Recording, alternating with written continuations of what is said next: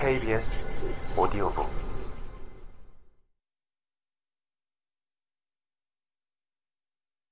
사 길가메쉬의 꿈 길가메쉬는 침대에서 일어나 자신의 어머니에게 꿈 이야기를 하러 갔다. 어머니, 간만에 꿈을 꾸었습니다. 하늘에 별들이 나타났습니다. 별 하나가 제 위로 떨어졌는데 그건 하늘의 신이신 안우의 기운과도 같았습니다. 저는 그걸 들어보려고 했으나 너무 무거웠습니다. 그걸 움직여 보려고도 했지만 꿈쩍도 하지 않았습니다. 우르크 사람들이 모두 나와 그 근처에 서 있었고 사람들이 그 옆으로 모여들었습니다. 수많은 인파가 그곳으로 몰려들었고 젊은이들이 떼거리로 달려들었고 어린아이들처럼 그 발에 입을 맞췄습니다. 저는 사랑에 빠져 여인을 대하듯 그것을 포옹했습니다. 제가 가까스로 그것을 하나 당신 발 앞에 놓았고 당신은 그것을 내 형제로 만들어 주셨습니다. 현자며 지혜의 관리자인 길가메시의 어머니 닌순이 말했다. 모든 것을 알고 있는 그녀가 말했다. 해몽이었다. 네 형제는 하늘의 별들 중 하나다. 그것은 네 위로 떨어졌고 안우의 기운과도 같았다. 네가 그걸 들어보려고 했으나 그러기엔 너무 무거웠다. 네가 그걸 움직여 보려 했으나 꿈쩍도 하지 않았다. 너는 그걸 가까스로 하나 내 발 앞에 놓았고 나는 그걸 내 동료로 삼았다. 네가 사랑에 빠져 여인을 대하듯 그것을 포옹한 것은 앞으로 너에게 강력한 힘을 지닌 자가 온다는 말이다. 이것은 동료를 구하는 강한 친구를 의미한다. 그는 땅에서 가장 강한 자로 엄청난 힘을 소유한 자다. 하늘의 별처럼 천개의 지배자인 아누의 힘처럼 대단할 것이다. 너는 사랑에 빠져 여인을 대하듯 그를 포옹할 것이다. 그는 너를 계속해서 구해줄 것이다. 네 꿈은 길몽이며 길조로다.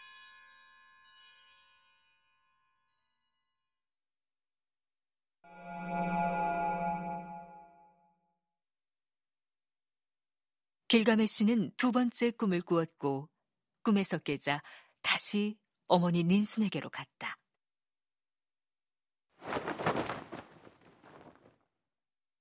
어머니, 또 꿈을 꾸었습니다. 도끼 하나가 우르크 성의 거리에 등장했습니다. 사람들이 그 주위로 몰려들었고, 우르크의 모든 이가 그 옆에 섰고, 수많은 인파가 그곳으로 몰려들었고, 저는 그것을 당신의 발 앞에 놓고 사랑에 취해 여인을 대하듯 그것을 사랑하고 껴안았습니다. 당신은 그것을 제 형제로 만들어 주셨습니다. 현자며 지혜의 관리자인 길가메시의 어머니 닌순이 말했다. 모든 것을 알고 있는 그녀가 말했다. 역시 해몽이었다. 네가 본 도끼는 사람이다. 네가 사랑에 빠져 여인을 대하듯 그것을 포옹하고 내가 그것을 너의 형제로 삼은 것은 앞으로 너에게 강력한 힘을 지닌 자가 온다는 말이다. 이것은 동료를 구하는 강한 친구를 의미한다. 그는 땅에서 가장 강한 자로 엄청난 힘을 소유한 자다. 하늘의 별처럼 천개의 지배자인 아누의 힘처럼 대단할 것이다. 그렇다면 이번 일이 위대한 고문관 앤린실의 명령에 따라 발생하길 기원합니다. 제게 친구인 동시에 조언자인 사람을 얻게 되길 기원합니다. 저는 동료가 필요합니다. 샤마트는 길가메시의 꿈 이야기를 엔키두에게 해주고 있었다. 그런 뒤 둘은 사랑에 빠져 있었다. 5. 길가메시와 엔키두의 만남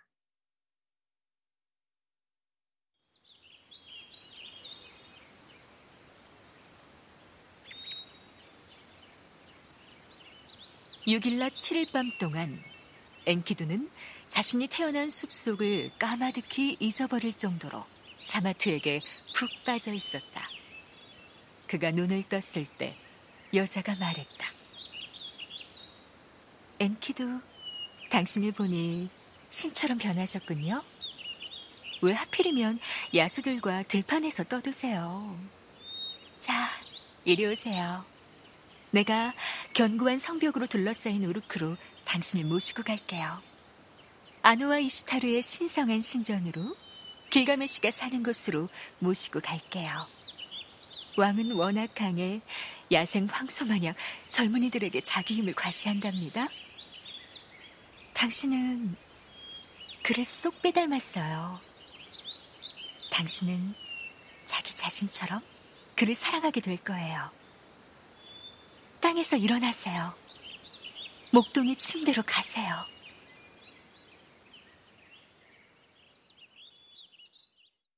그녀의 진실한 말이 그의 마음속에 와닿았다. 그는 자신의 마음을 알아줄 친구를 기다리고 있었던 것이다. 그래서 그녀의 말을 들었을 때 너무나 기분이 좋았다. 그녀는 입고 있던 옷을 벗어 둘로 나눈 뒤 하나는 그에게 입히고 하나는 자신이 입었다. 여자는 마치 어린아이를 다루듯 그의 손을 잡아 끌고 있었다. 둘은 양의 우리가 있는 목동들의 막사로 갔다.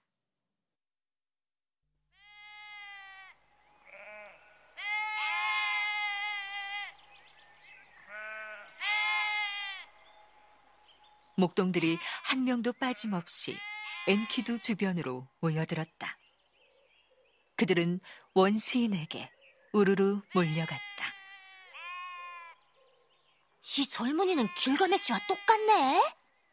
우뚝 솟은 성벽처럼 단단한 풍채야. 틀림없이 산속에서 태어났을 거야. 저 친구는 안우의 권위처럼 엄청난 힘을 갖고 있어.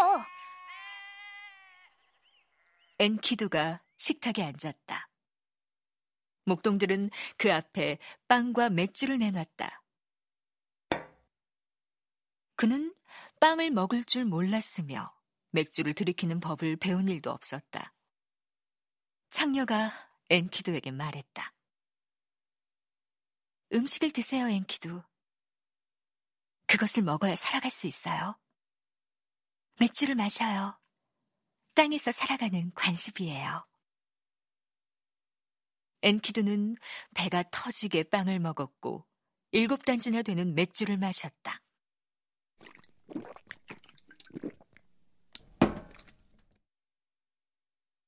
그는 마음이 놓여 즐겁게 노래를 불렀다.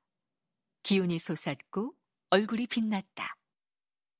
그가 털투성이의 몸을 물로 씻고 기름으로 몸을 문지르고 나자 사람으로 변했다. 그리고 옷을 입고 용사처럼 됐다. 그가 무기를 들고 사자를 물리치니 목동들이 밤에 편히 휴식을 취할 수 있었다. 늑대를 잡고 사자를 내몰아서 목동들이 편히 잘 수도 있었다. 잠을 자지 않는 사람, 전대미문의 젊은이. 그는 정상인보다 두 배나 키가 컸다. 엔키두가 샤마트와 사랑놀이를 하고 있었다. 그때 그가 눈을 뜨고 한 남자를 바라보고 있었다. 샤마트, 저 남자가 어딜 저리 급히 가고 있는 거지? 왜? 저 남자를 이리 데려와. 내가 그 까닭을 알아야겠어. 창녀가 그를 불렀고 남자가 오자 엔키두가 물었다. 저 말이오, 어딜 그리 급히 가는 거죠? 걸음이 힘겨워 보입니다. 사람들이 초대한 곳으로 갑니다. 예식을 치르는 집으로요. 그곳으로 그가 끼어듭니다. 홀리의 일상적인 관례는 무시됩니다. 도시는 그가 쌓아놓은 망신으로 가득 차 있습니다. 그가 강요하는 이상한 풍습으로 도시 사람들은 저항할 힘을 잃었습니다. 우르크의 왕을 위해 바뀌지 말아야 할 규율이 바뀌고 악용되고 관행이 변해버렸습니다. 사람들의 새 신부는 누구나 그의 차지입니다. 견고한 성벽으로 둘러싸인 우르크의 왕 길가메시의 차지랍니다. 그는 새 신부가 누구건 간에 전혀 상관하지 않고 같이 누울 수 있습니다. 새 신랑이 그녀와 눕기도 전에 말입니다. 신들이 정해놓은 운명입니다. 그들의 지혜와 뜻대로 그가 태어난 순간부터 정해져 있는 일입니다. 탯줄이 잘려진 순간부터죠. 남자의 말을 듣자 엔키두의 얼굴이 창백해졌다. 그의 마음속에는 분노가 가득 찼다. 참을 수 없는 일이다. 나는 우르크성으로 갈 것이다. 길가메시를 만나야겠다. 그의 못된 짓을 끝장내겠다. 엔키두는 우르크를 향해 길을 나섰다. 엔키두가 앞서고 샤마트가 그 뒤를 따랐다. 그가 우르크 성으로 들어갔을 때 사람들이 그의 곁으로 몰려들었다. 그가 우르크 성의 거리에 서 있을 때 사람들이 떼지어 모여 말했다. 길가메시랑 체격이 아주 비슷하네. 그보다 좀 작아. 하지만 몸집은 더 단단해. 야수들의 젖을 먹고 자랐대.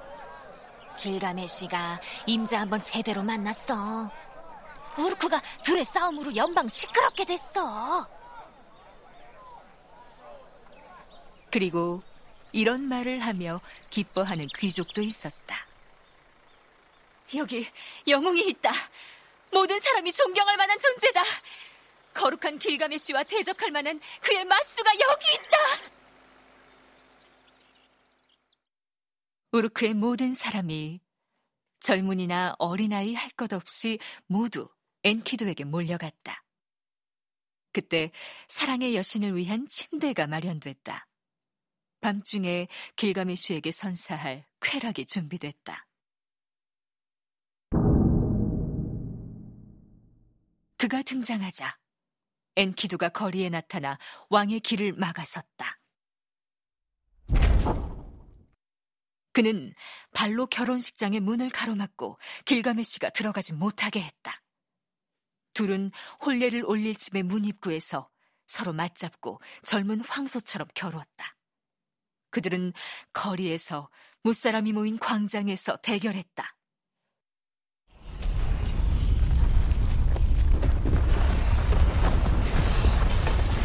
문설주가 부서지고 벽이 흔들렸다. 길가메시가 먼저 무릎을 꿇었다. 그의 발은 땅에 붙어 있었다. 그의 분노는 줄어들었다. 그가 몸을 막 돌렸을 때 엔키두가 길가메시에게 말했다. 당신 모친이 천상천하에서 유일무이한 당신을 낳았습니다. 그분은 난공불락의 야생 황소 닌순입니다. 당신은 모든 남자 중에 제일 용맹스럽습니다. 엔릴 신께서 당신에게 사람들을 통치할 권한을 부여하셨습니다. 두 사람은 서로 입을 맞추고 친구가 됐다.